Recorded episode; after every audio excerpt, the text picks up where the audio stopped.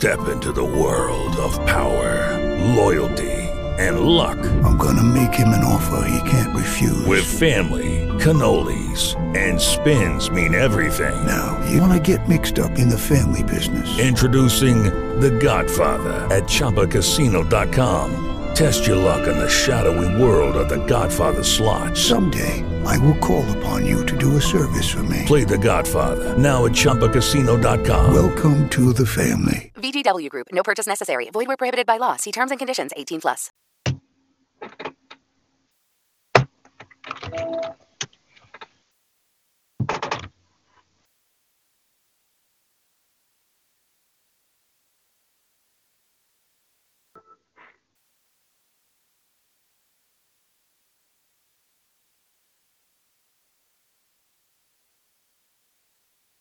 You're listening to the Jam Radio Network with Minister Kenneth Jenkins.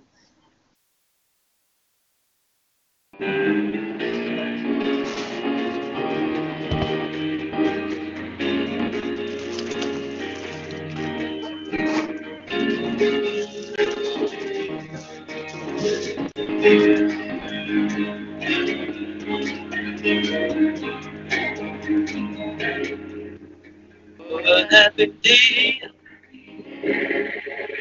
oh, a happy day, when you lose the war, oh, when you war, when you lose the war, watch me sail away, oh, happy day. Oh, a happy day. Oh, a happy day. When you don't want, oh, when you want, when you don't want, the way. Oh, the happy day.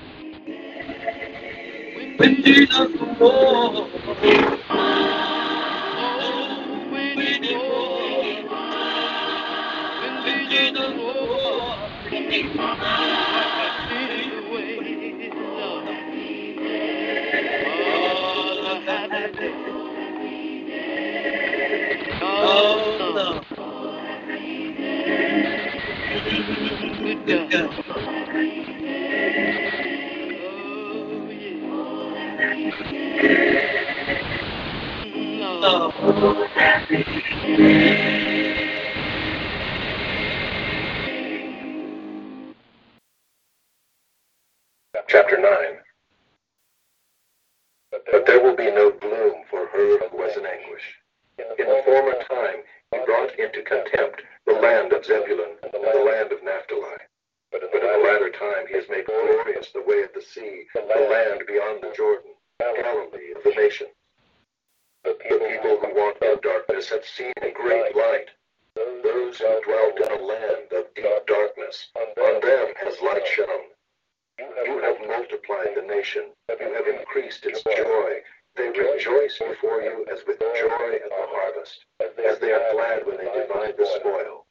For the yoke of his burden, and the staff for his shoulder, the rod of his oppressor, you have broken as on the day of Midian. For every boot of the tramping warrior in battle tumult, and every garment rolled in blood will be burned as fuel for the fire. For to us a child is born, to us a son is given. The government shall be upon his shoulder, and his name shall be called Wonderful Counselor, Mighty God, Everlasting Father, Prince of Peace. Of the increase of his government and of peace, there will be no end. On the throne of David and over his kingdom, to establish it, to uphold it with justice and with righteousness, from this time forth and forevermore. The zeal of the Lord of hosts will do this.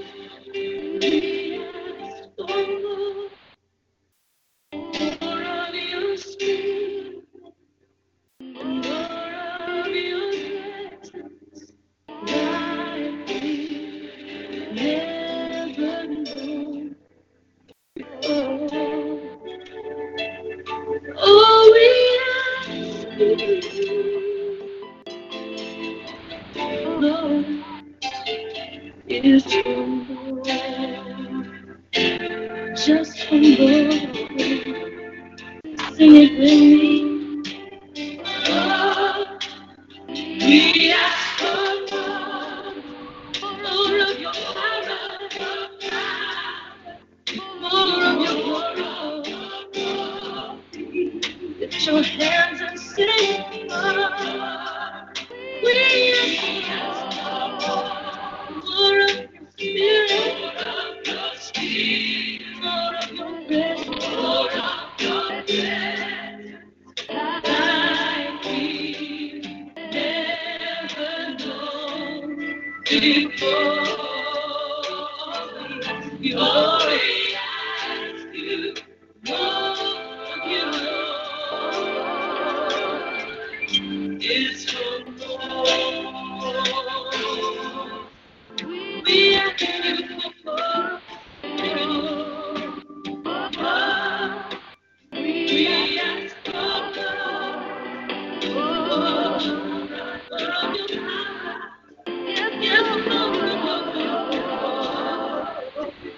I need you, Father. I need more. We ask for more. Yes, I do. More of your spirit.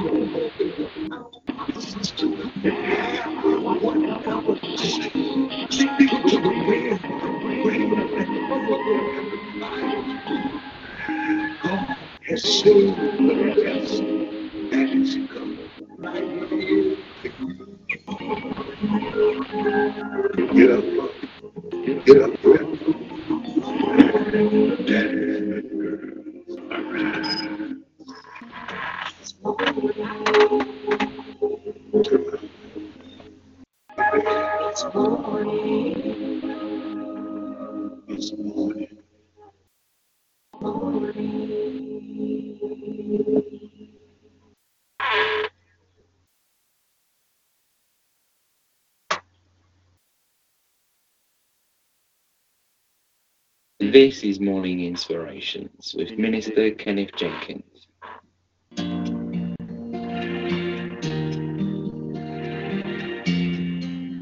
Good morning. This is the early morning gospel program, Morning Inspirations, here on TalkShoe and Jam Radio. It's prayer time, y'all. It's prayer time. Let's go to the throne of grace. Heavenly Father, thank you once again for being our light and our guide and our rescuer in time of trouble. We thank you, Father, first of all, for giving us life. Because it was up early this morning. You didn't have to do it, but you did. And we're mighty grateful. Forgive us, O Lord, the anything that we've done knowingly and unknowingly. Have mercy upon us, Lord. Thank you. Don't remember those, Lord, who are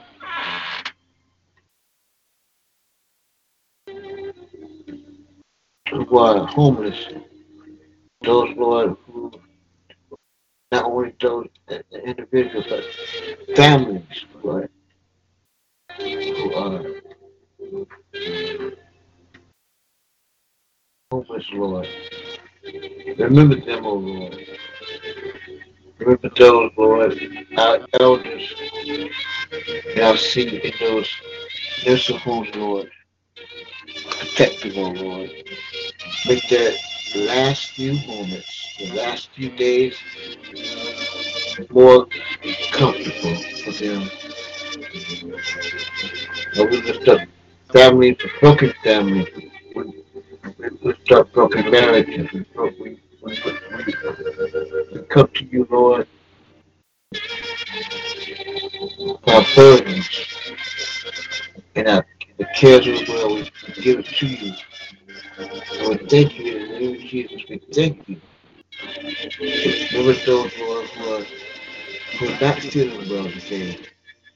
Those who have aches and pains over their bodies, Lord. Touch it, Lord. You said in your word, you said by your stripes, we will be healed. Hold on to that promise, Lord. Hold on to that your word. Thank you. Bless our families, our church family, our neighbors, Lord, our pastors. We thank you, Father. Lord, we lift up Vanessa. Touch them from the top of their heads to the soles of their feet, Lord. Give us some relief, some comfort, dear Lord. We ask you that, Lord, in Jesus' name. We believe, we holding on to that promise, Lord. Thank you. Give us, Lord, everything we've done, knowingly and unknowingly. Thank you, Father. Bless this day. Bless the church services. Bless those, Lord, who will be preaching the word today. They'll be powerful among us. We thank you. Talk to you again, Lord. It's all of you, Lord. Thank you. Jesus' prayer. Amen. Amen. We'll be back at the top of Stay tuned.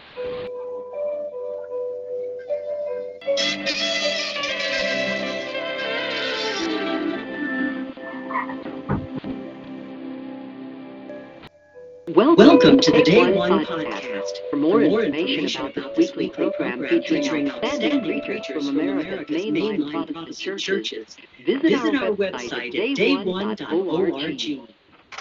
We stand in a long line of witnesses, all of whom have received this promised advocate, this promised power from on high, this This one whose task is to make Jesus present to us at our every breath, making us participants in his work, whether we are conscious of it or not. That's the Reverend Dr. Fred R. Anderson. I'm Peter Wallace. Join us for some stimulating conversation and a message of faith. Today, on Day One.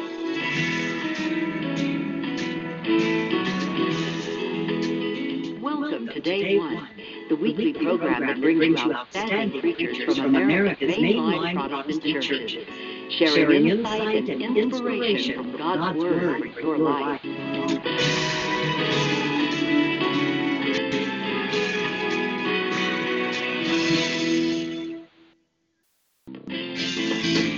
Now, here's your host, Peter Wallace, to introduce this week's preacher. Thank you, Sherry. Today on Day One, we're honored to welcome the Reverend Dr. Fred R. Anderson, who was last with us this past December.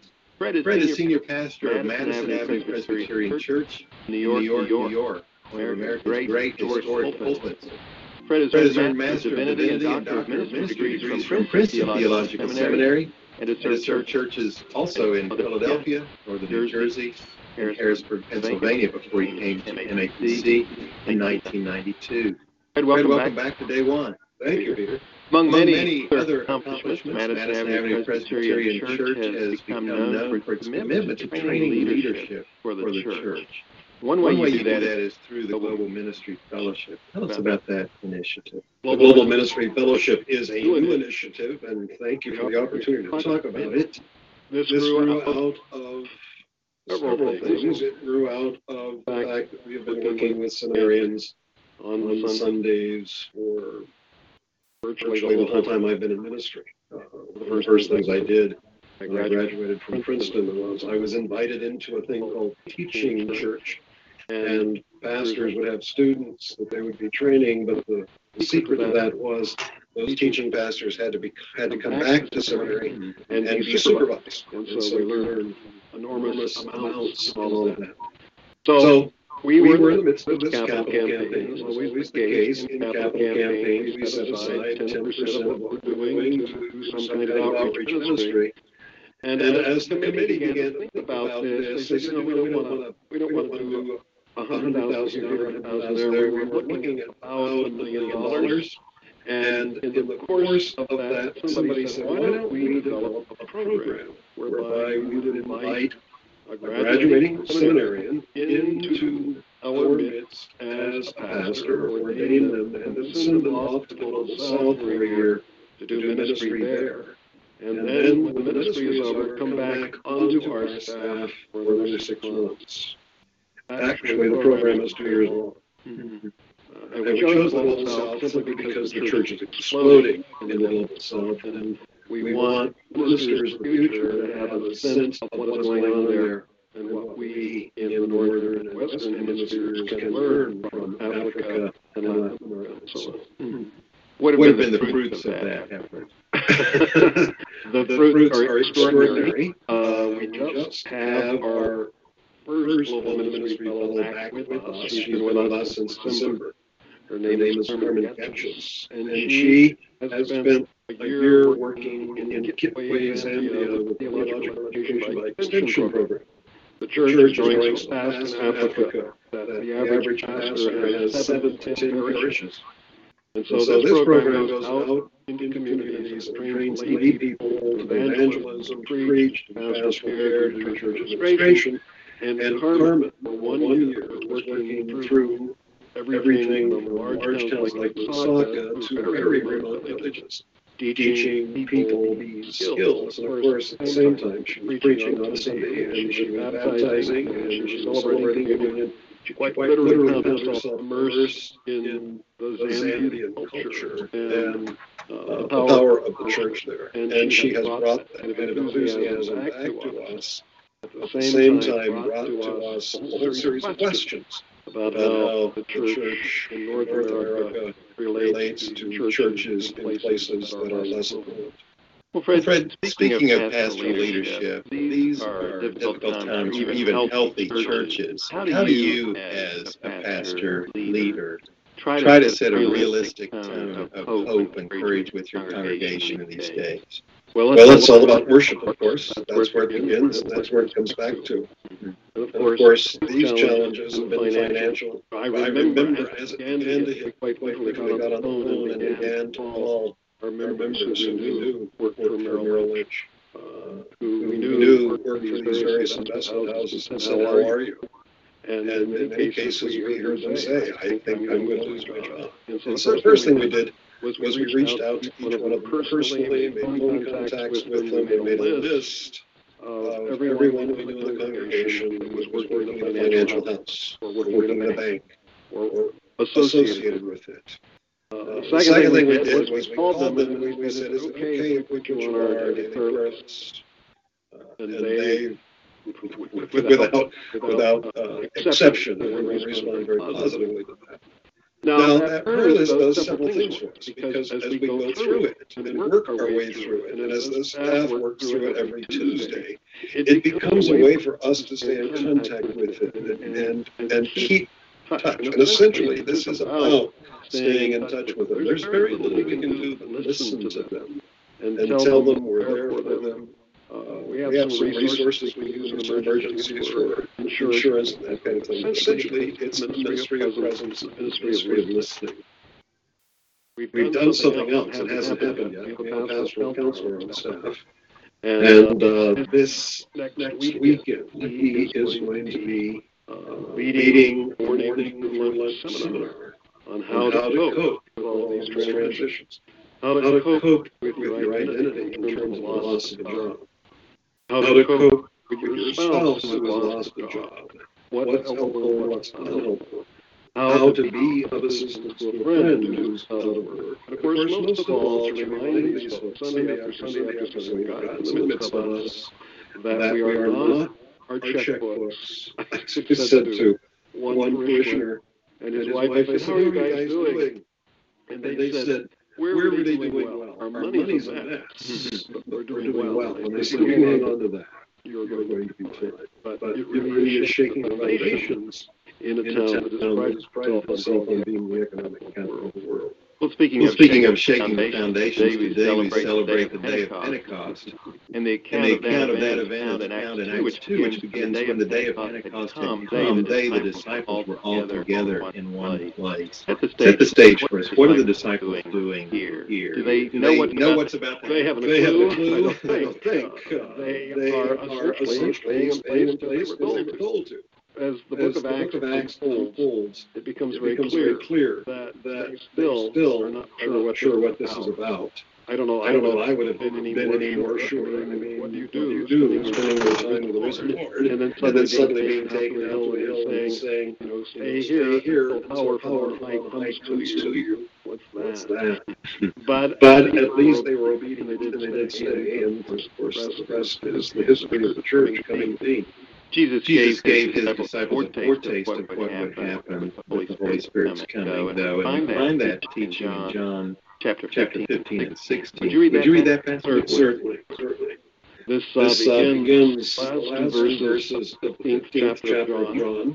Skips over the first verses of the 16th chapter and goes through the 15th verse. When the Advocate comes, whom I will send to you from the Father, the Spirit of truth comes from the Father. He will testify on my behalf. You also are to testify because you have been with me from the beginning. I did not say these things to you from the beginning because I was with you. Now I am going to him who sent me. Yet none of you asks me, "Where are you going?" But because I have said these things to you, sorrow has filled your hearts.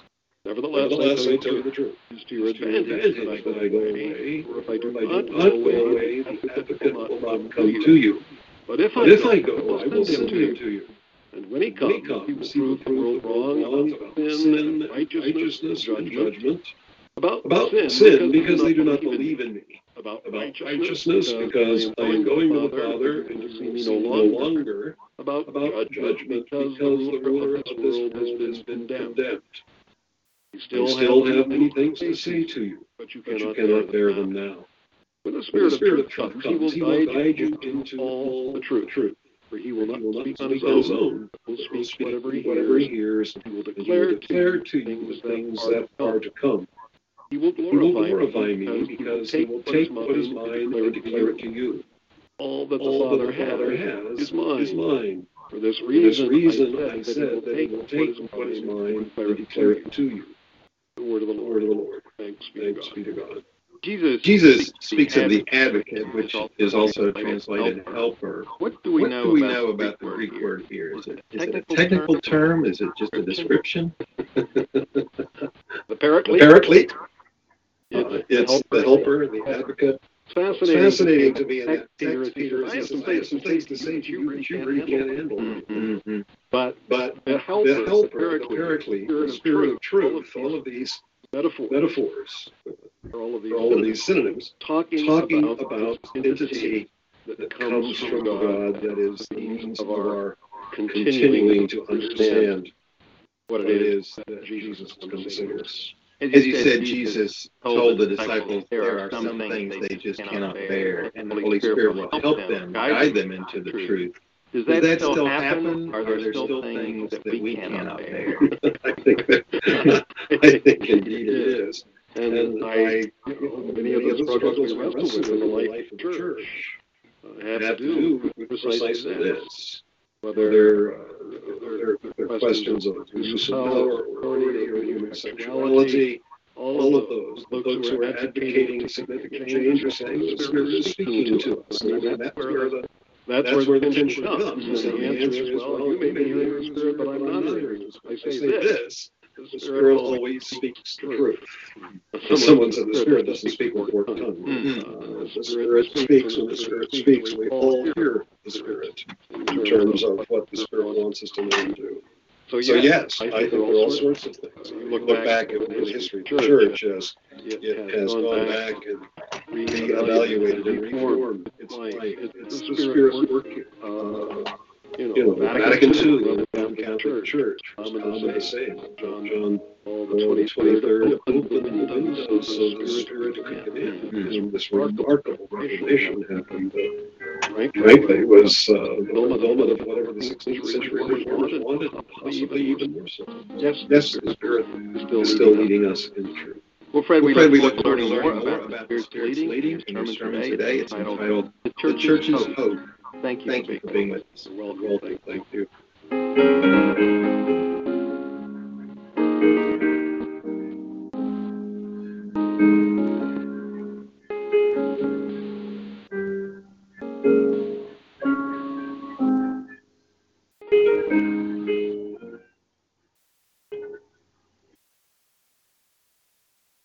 They had been told to stay put, and so they had.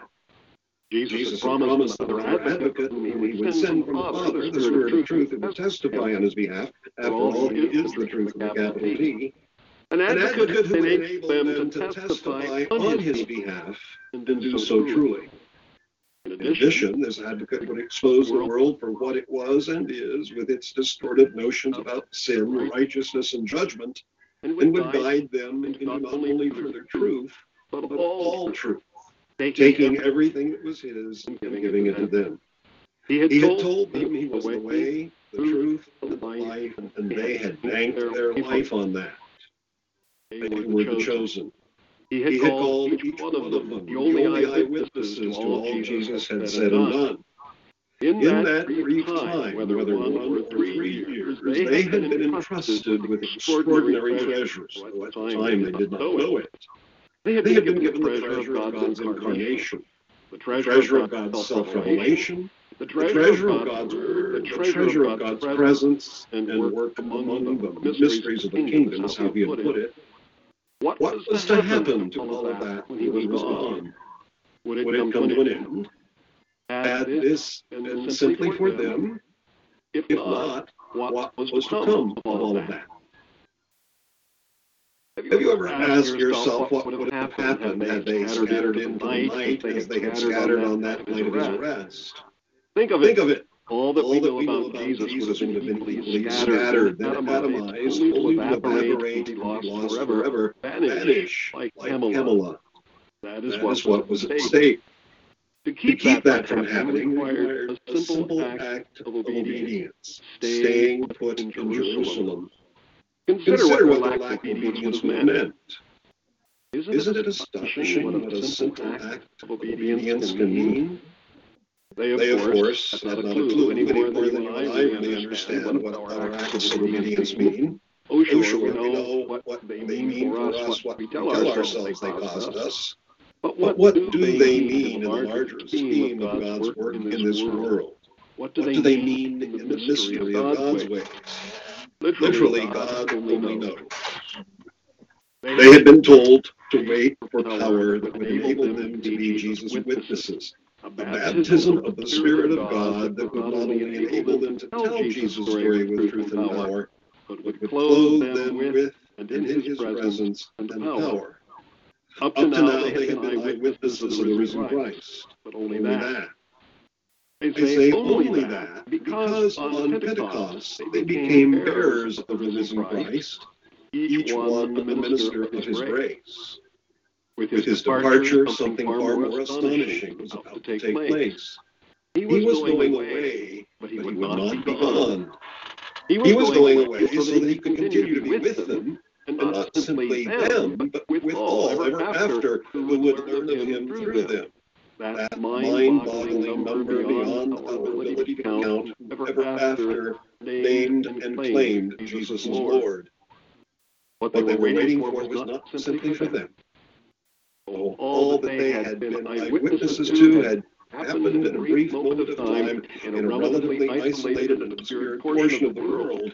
It had happened in order to transform the world forever, as indeed it has. But for this to happen, the world needed another advocate. This is the first thing for us to remember on this Pentecost. We stand in a long line of witnesses, all of whom have received this promised advocate, this promised power from on high, this one whose task is to make Jesus present to us at our every breath, making us participants in his work, whether we are conscious of it or not. Present to us at our every breath. Isn't that breathtaking in and of itself?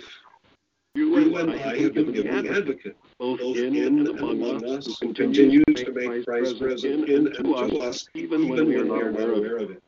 Think of that.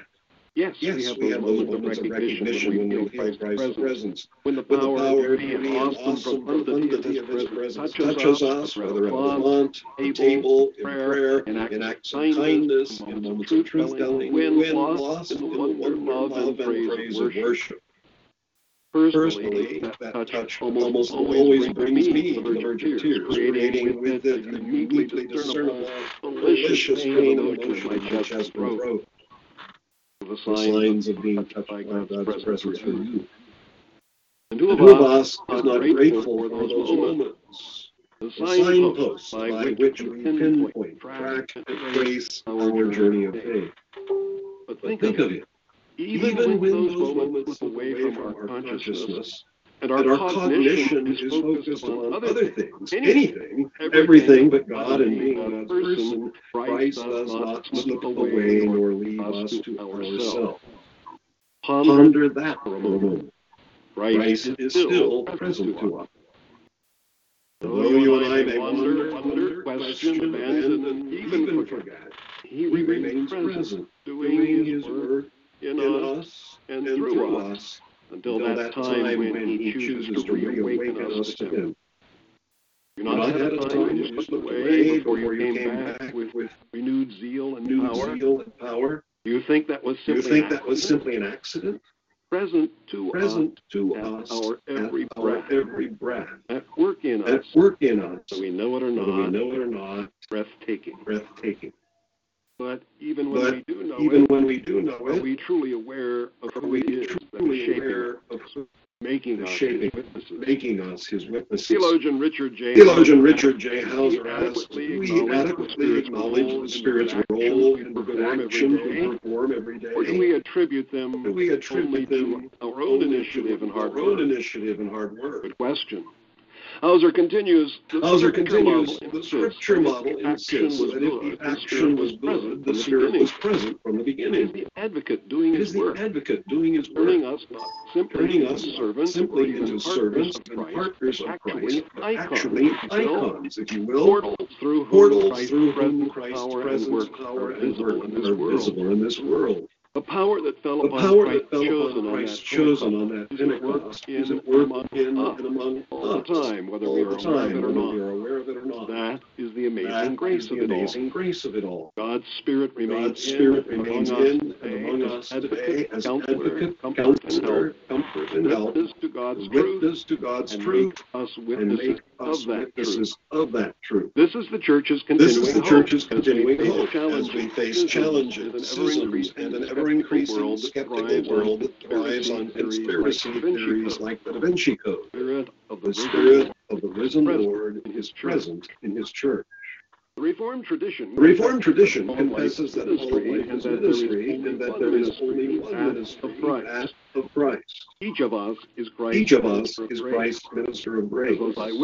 As those eyewitnesses became His ministers of grace. In our homes, our workplaces, our communities, our families, and among our friends. That is where each of us is iconography the Spirit makes possible in us. That is where each of us is called to moments of personal obedience. That same advocate that enables the historical Jesus to be the Christ of the cosmos, enables you and me to moments of obedience in our personal lives, is the one who empowers us to acts of kindness, to moments of witness, to acts of faithful service both within and beyond the walls of the Church. That this happens is but one more witness to the fact that Christ is not gone, but present to us.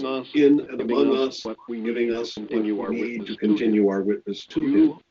You are the chosen of us, if we are honestly volunteered for that. And with our chosen comes empowerment. Gift of the Spirit to enable you to bear Christ and to be Christ in the particular moments you are called to day in and day out. You are one more link in that almost 2,000-year chain of people who, by eyewitnesses, are nonetheless faithful witnesses to the truth. The good news of what God has done and is continuing to do in Jesus Christ. Each day is an opportunity for you and me to see once again what a simple moment of obedience can do. The advocate is here. Among with you and me, the chosen. This is the Church's hope. The word of the Lord. Thanks be to God. Let us pray. Come, Holy Spirit, come and fill us with your power. Come and fill us with truth. Come and fill us with Christ Himself. Bear Him faithfully in our lives. This we ask in His name and for His sake. Amen. Now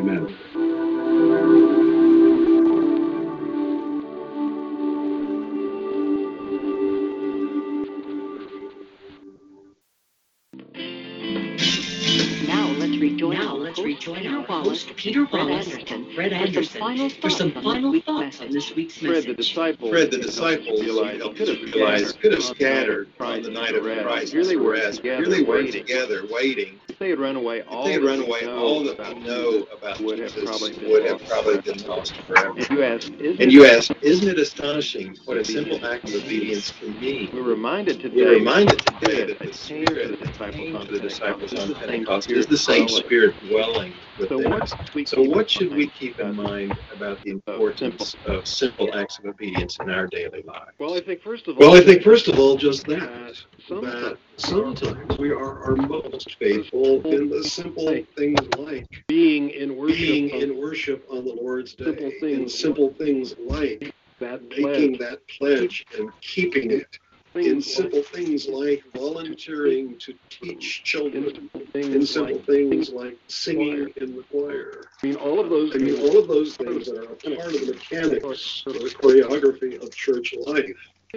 They can be extraordinary moments, and we never have. We think about faithfulness as some moment of martyrdom. Think of Romero in El Salvador. Think, well, no, that's. Or we think about Teresa. Well, question. Those are remarkable people and remarkable moments. Day after day after day. We're called upon to witness the way we behave with people and how we treat them and how we respond to them. Isn't it astonishing that a simple act of obedience, it's doing what he tells you. You said up to now the disciples had been eyewitnesses of the risen Christ, but only that because on Pentecost they became bearers of the risen Christ, each one a minister of his grace. What does that mean for us to be bearers of the risen Christ? This is a theme that's emerging by preaching in the last 15 years or so, and it emerges out of my understanding of sacramentality. You and I are sacraments of Christ. It has much in common with the Orthodox understanding of what they call theosis. In the Western tradition, we tend to speak of sanctification. And I always tell kids. When we're talking about sanctification, it's the process of God making us into saints. Well, theosis is God filling us with God's self until we are fully Christ. And in fact, the promise is that you and I are maturing into the fullness of Christ. It begins in baptism. It happens as we're nurtured. In the study. It happens as we come to the table. And all of this is just a constant eating ourselves. If you want to use that imagery, with the presence of Christ Himself, and we bear Him. Like we tell folks that we become little Christ. Now that's sobering. And certainly you and I don't act like that at every moment. And I really think that part of maturing in Christ is to become more and more aware of that, to try to shape our lives to it. Becoming more aware of that. You said the task of the promised advocate is to make Jesus present to us at every breath, making us participants in His work, whether we are conscious of it or not. Say more about that last phrase. How can we become more aware, more conscious? I really think that's the spiritual as much as any. I think we become most conscious of it as we discipline our lives to be in those places where Christ promises to be present. I'm talking about Sunday morning within the body of Christ. I'm talking about those moments of doing ministry, whether it's staying overnight with people, shelter, serving a meal to homeless people, tutoring kids in Spanish Harlem. But the other side of the story is that there are times when just unexpectedly we are overwhelmed. We can't make the Spirit strike. The Spirit works in us. The wind blows. I neither know where it's going or where it's coming. Fred Anderson, thank you for being with us. We look forward to having you back next week. Thank you, Peter. Day One brings you preachers from the Presbyterian Church USA, the Cooperative Baptist Fellowship, the Episcopal Church, the Evangelical Lutheran Church in America, the United Church of Christ, and the United Methodist Church. Donald Jones is our production supervisor and audio engineer. And Peter Wallace, our executive producer. It's been our joy to bring you today's program. Thanks for joining us. I'm Sherry Miller, wishing you all God's blessings on day one and forever.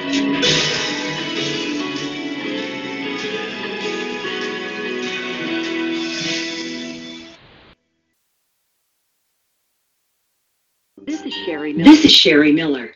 I'm delighted to tell you about a brand new devotional book by the host of Day One, Peter Wallace. It's entitled Connected, You and God in the Psalms. This devotional treasury is designed to help readers of any age to connect powerfully with God, with one another, and with the world around us. Pulitzer Prize-winning author Michael Chabon writes, Peter Wallace is a beautiful thinker and a deep, humane soul.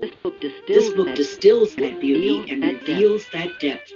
We could ask for no better guide to the comfort, the wisdom, and the poetry that the Psalms hold for us searchers. Connected is available now in bookstores or directly from Day One. For information, call us toll-free at 1-888-411-DAY1 or visit dayone.org.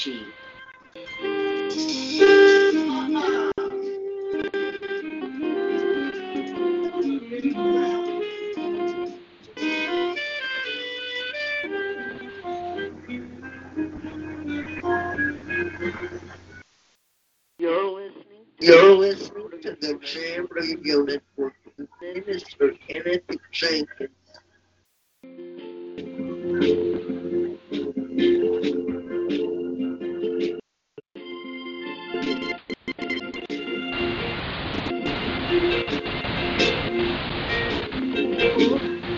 Oh, can you see by the dawn's early light what so proudly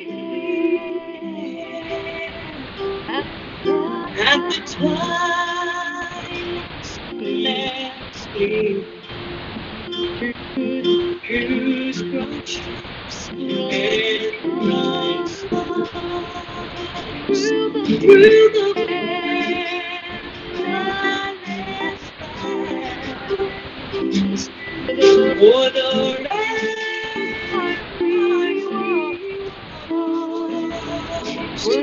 ramparts were so gallantly streamed, and the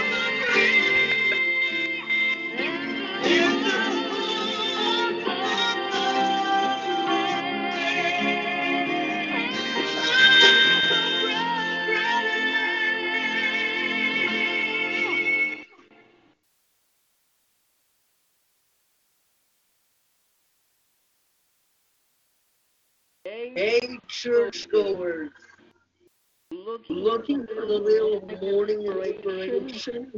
Well, listen to morning inspirations and the Jam Radio Network with Minister Kenneth Jenkins.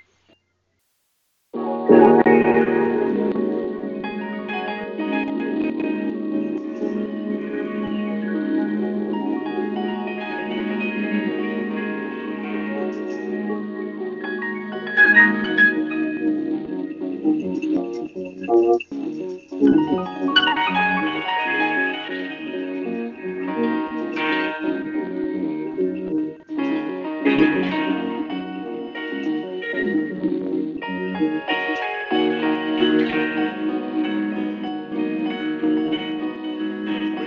little man.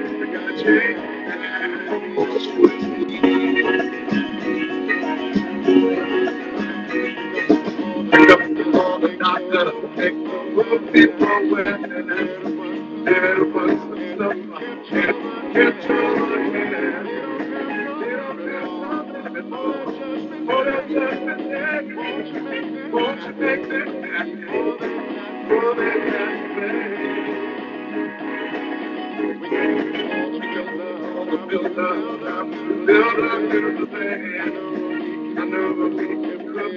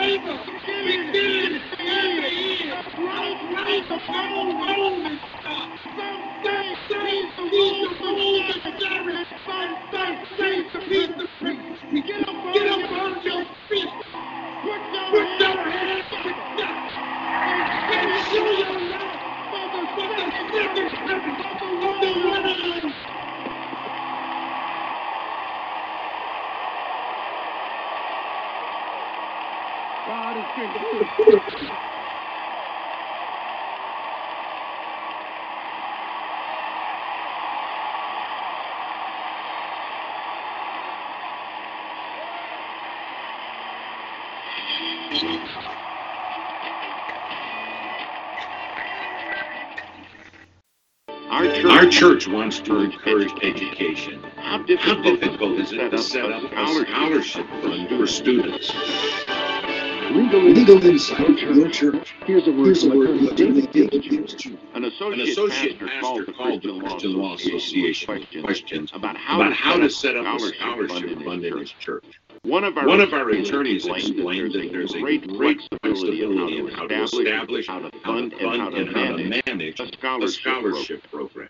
It is not necessary to make the fund part of the church's constitution, and the scholarship program can be funded by the general operating budget of the church using the normal process for fund distribution.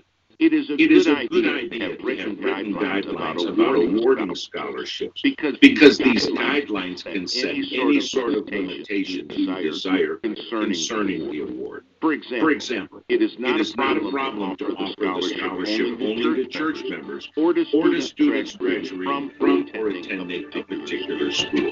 If you're going to do a scholarship ministry, be sure you define it and do it right. Today's program is just a taste of what you'll find in our free monthly newsletter. Sign up online at ChristianLaw.org. That's ChristianLaw.org.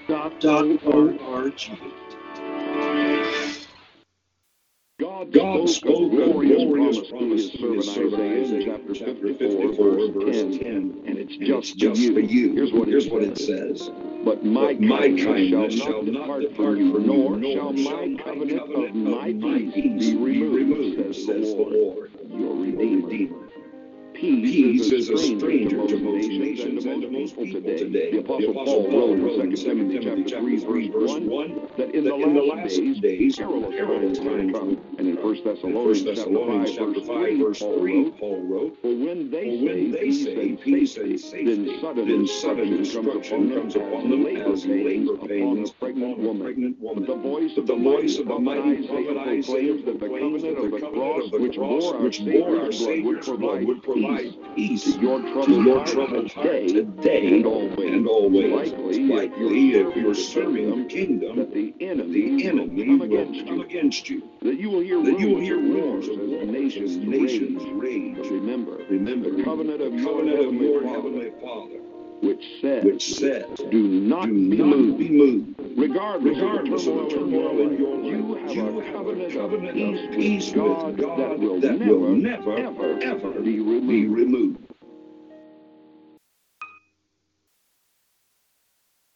Rich is just a really good guy.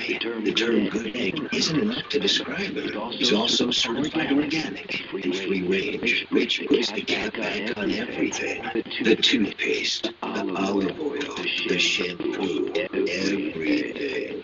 He lets his 10-year-old nephew beat him at virtual tennis, even though he can straight up slay his 10-year-old nephew in virtual tennis. When the toilet paper is running low, Rich replaces the bowl with the actual holder, not just on the back of the toilet. Rich is text driving. Rich, no. What are you doing, Rich? I was just telling you how great you are. Texting and driving makes good people look bad. Visit StopTextStopRex.org. The public service announcement brought to you by the National Highway Traffic Safety Administration and the Ad Council. This is Morning Inspiration with Minister Kenneth Jenkins.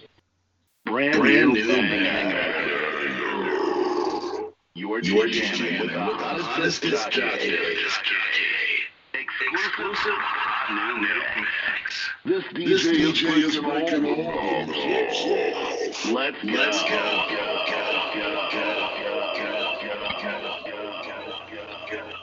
Hot shit.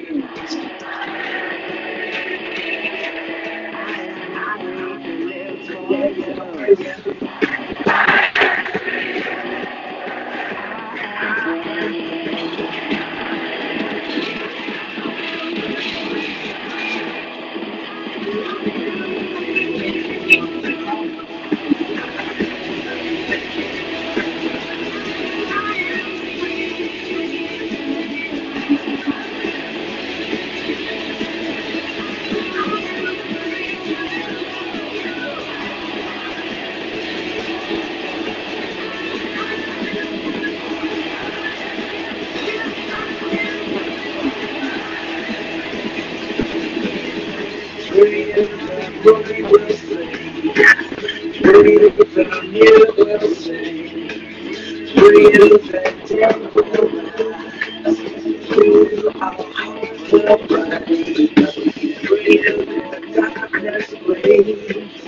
Freedom our hearts cry. Thank you.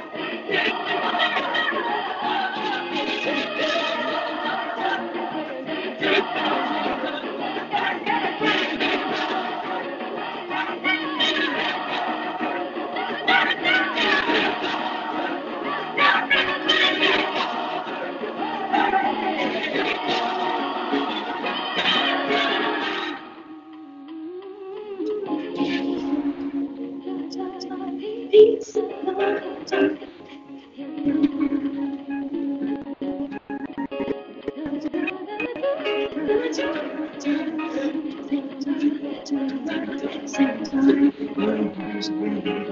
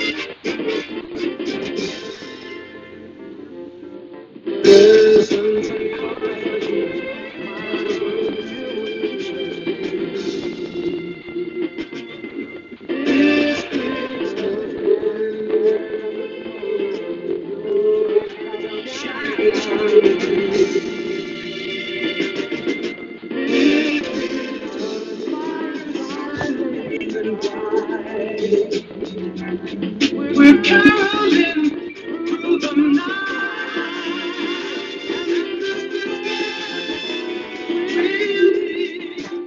Every special Christmas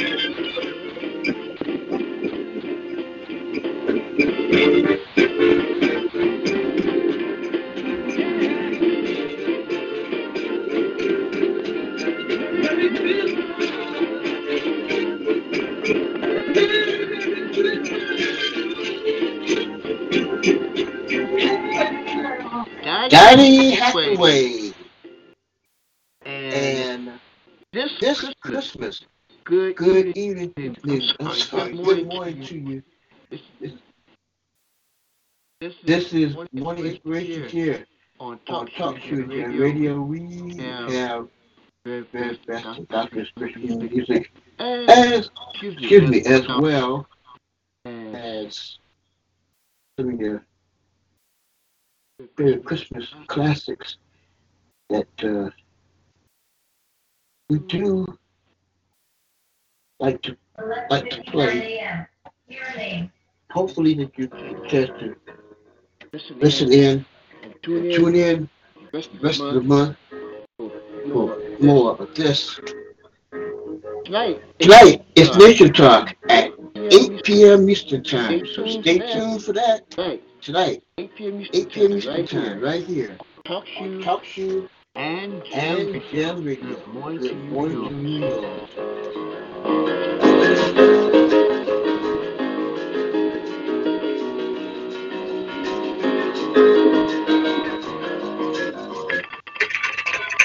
The Internet is a wonderful resource for kids, but in times like these, the Internet can also increase your child's risk of being a victim of crime. Instruct your child to never give out personal information, like their name, address, or school name without your approval. Teach them about fraud and scams often appear as friendly offers that are too good to be true. Place your computer where you see what your child is doing. Use software that prevents access to inappropriate sites and chat rooms. Teach your child what to do if they come across sites or receive solicitations from strangers. Learn how they're using the Internet and how much time they're spending on it. Let's keep our kids safe in the cyber world as we try to do in the real world. Visit ncpc.org about how we can protect our children. That's ncpc.org. A message from the U.S. Department of Justice, National Crime Prevention Council, and the Ad Council. God spoke His glorious promise from Isaiah in chapter 54, verse 10, and it's just for you. Here's what it says. But my kindness shall not depart from you, nor shall my covenant of my peace be removed, says the Lord, your Redeemer. Peace is a stranger to most nations and the most people today. The Apostle Paul wrote in 2 Timothy chapter 3, verse 1, that in the last days perilous times would come. And in 1 Thessalonians chapter 5, verse 3, Paul wrote, For when they say peace and safety, then sudden destruction comes upon them as labor pains upon a pregnant woman. But the voice of the mighty prophet Isaiah proclaims that the covenant of the cross which bore our Savior's blood would provide peace to your troubled heart today and always. Likely, if you're serving the kingdom, that the enemy will come against you. That you will hear rumors of wars as nations rage. But remember the covenant of your heavenly Father, which says, do not be moved. Regardless of the turmoil in your life, you have a covenant of peace with God that will never, ever be removed. If this radio spot were Nikki Baker's life, it would start pretty normal like this. But then right around here, a life would take a bad turn with my mother abuser. And about this far in, Nikki would drop out of high school and run away. Yeah. She'd be forced to work jobs and drugs for herself and her daughter. She'd feel stuck. But then she decided to earn her GED diploma. She'd take my prep classes, study every night, and feel unstuck. Because she might for someone saying, Nikki Baker, come up and get your GED diploma.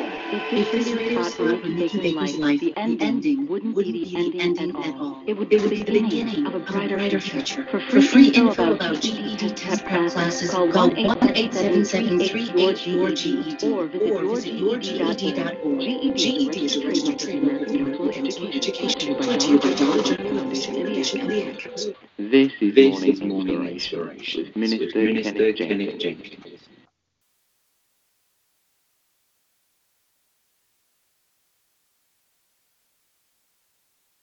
Just hear the sparrows ring. Come on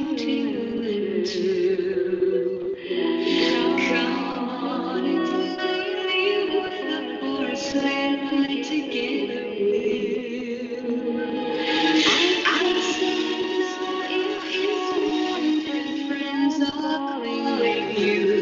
Someone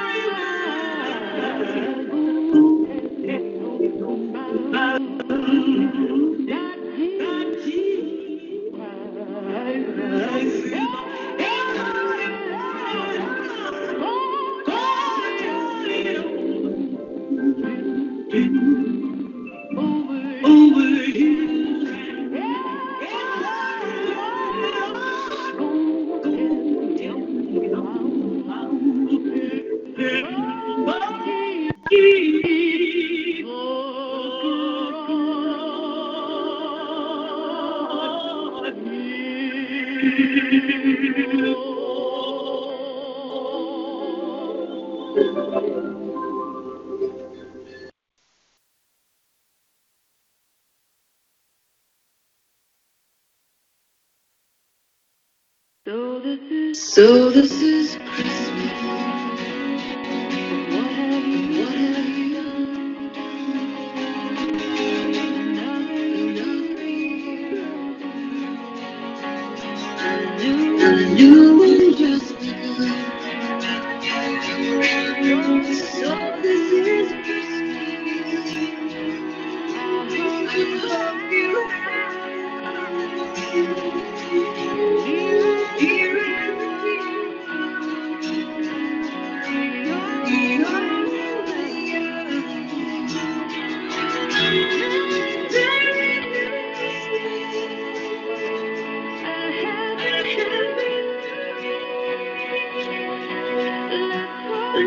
love you.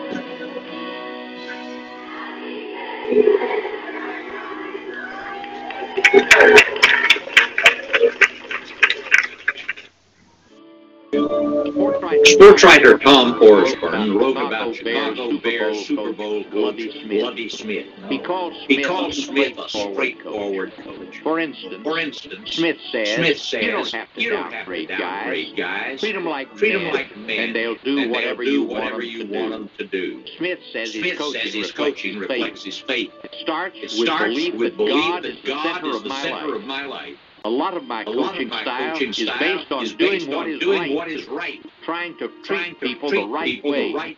I would hope that I don't have to tell my players what my beliefs are. They see it on a daily basis. This is how it's done in Lady Lodge. A coach takes his faith to work, and it comes out as respect for others. Lovie Smith lives out the high calling of our daily work. Learn more at thehighcalling.org.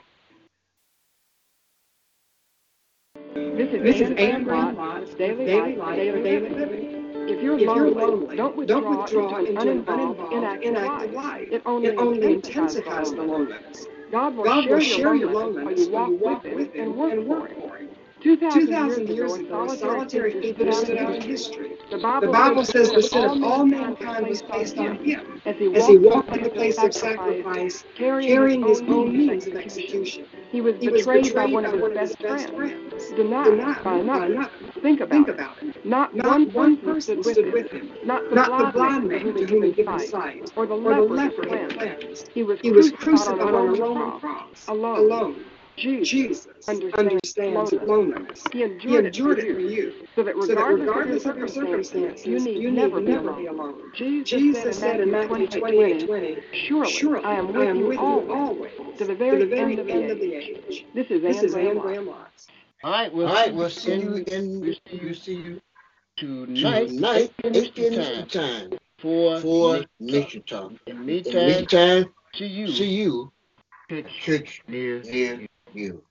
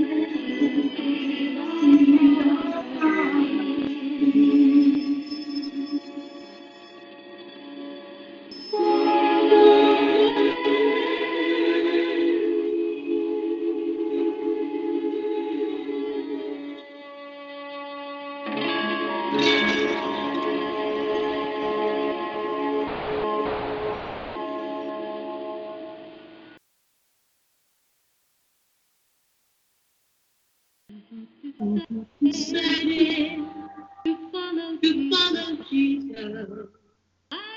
I decided to follow Jesus. I decided to follow Jesus. No turning back.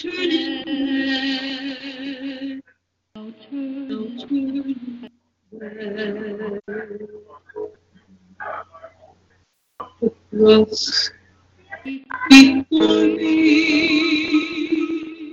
the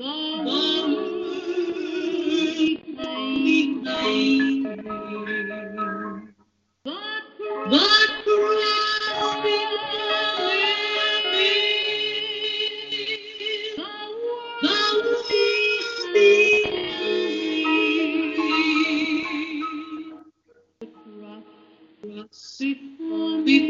me.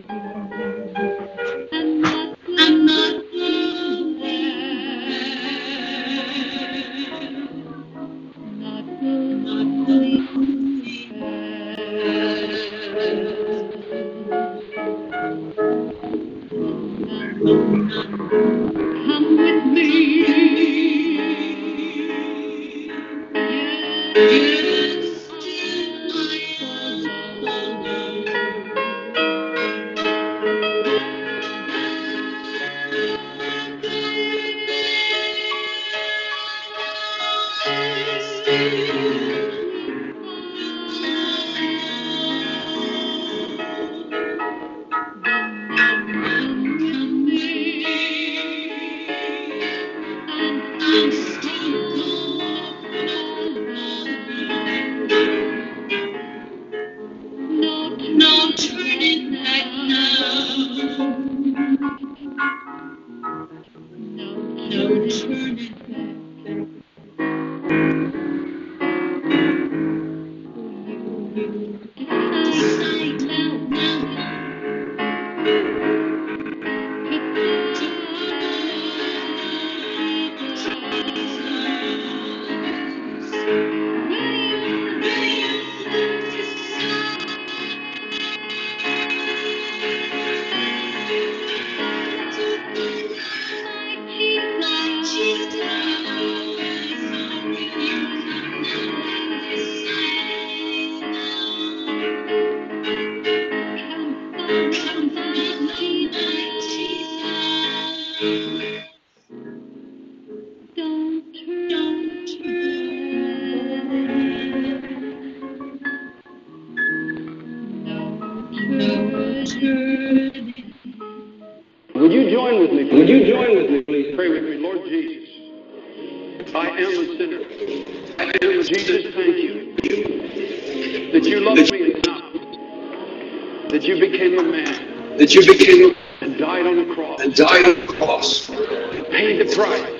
price for all the wrong things that I have done. I'm sorry for my sin. It's my sin that put you on that cross. And I'm sorry.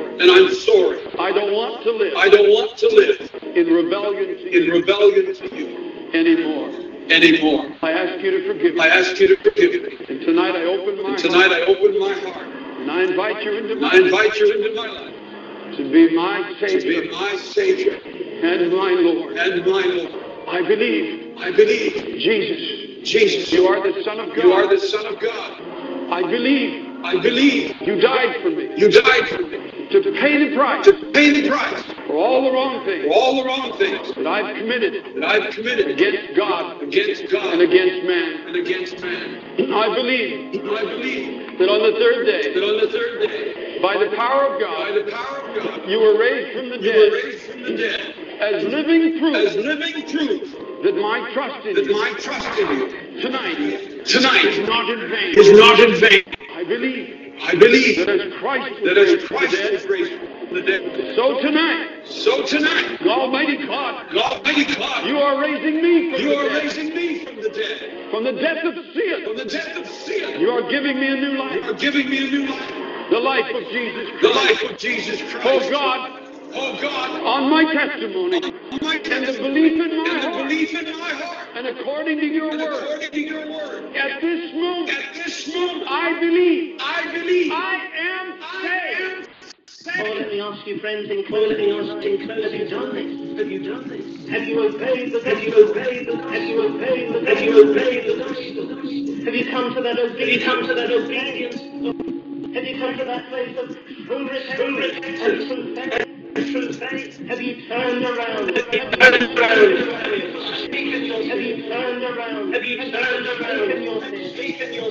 Are you trusting alone tonight in Jesus Christ, your salvation? For there is no other way.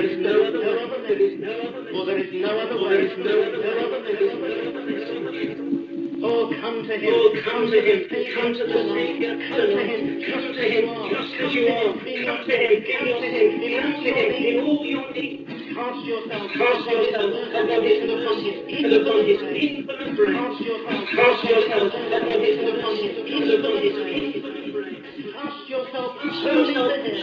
him. You two will enter into that joy, peace with God, and eternal, through Jesus Christ, our Lord. How can I say thanks for the things you have done for me?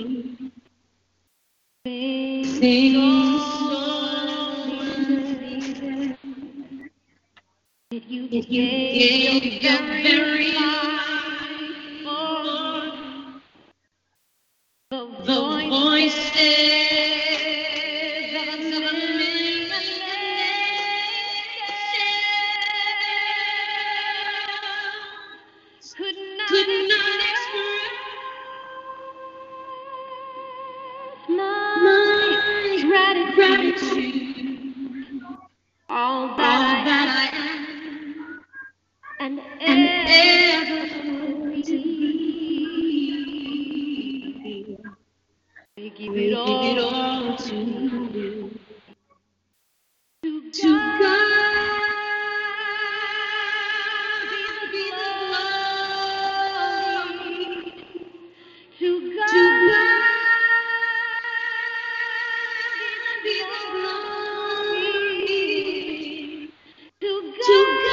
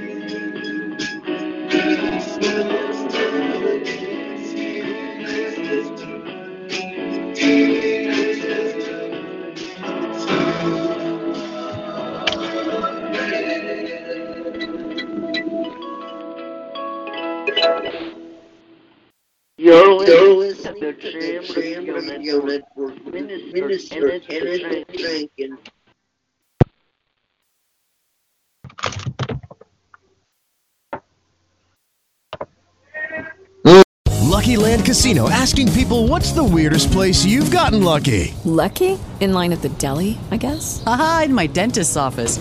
More than once, actually. Do I have to say? Yes, you do. In the car, before my kids' PTA meeting. Really? Yes. Excuse me, what's the weirdest place you've gotten lucky? I never win and tell. Well, there you have it. You can get lucky anywhere, playing at luckylandslots.com. Play for free right now. Are you feeling lucky? No purchase necessary. Void where prohibited by law. 18+. Terms and conditions apply. See website for details.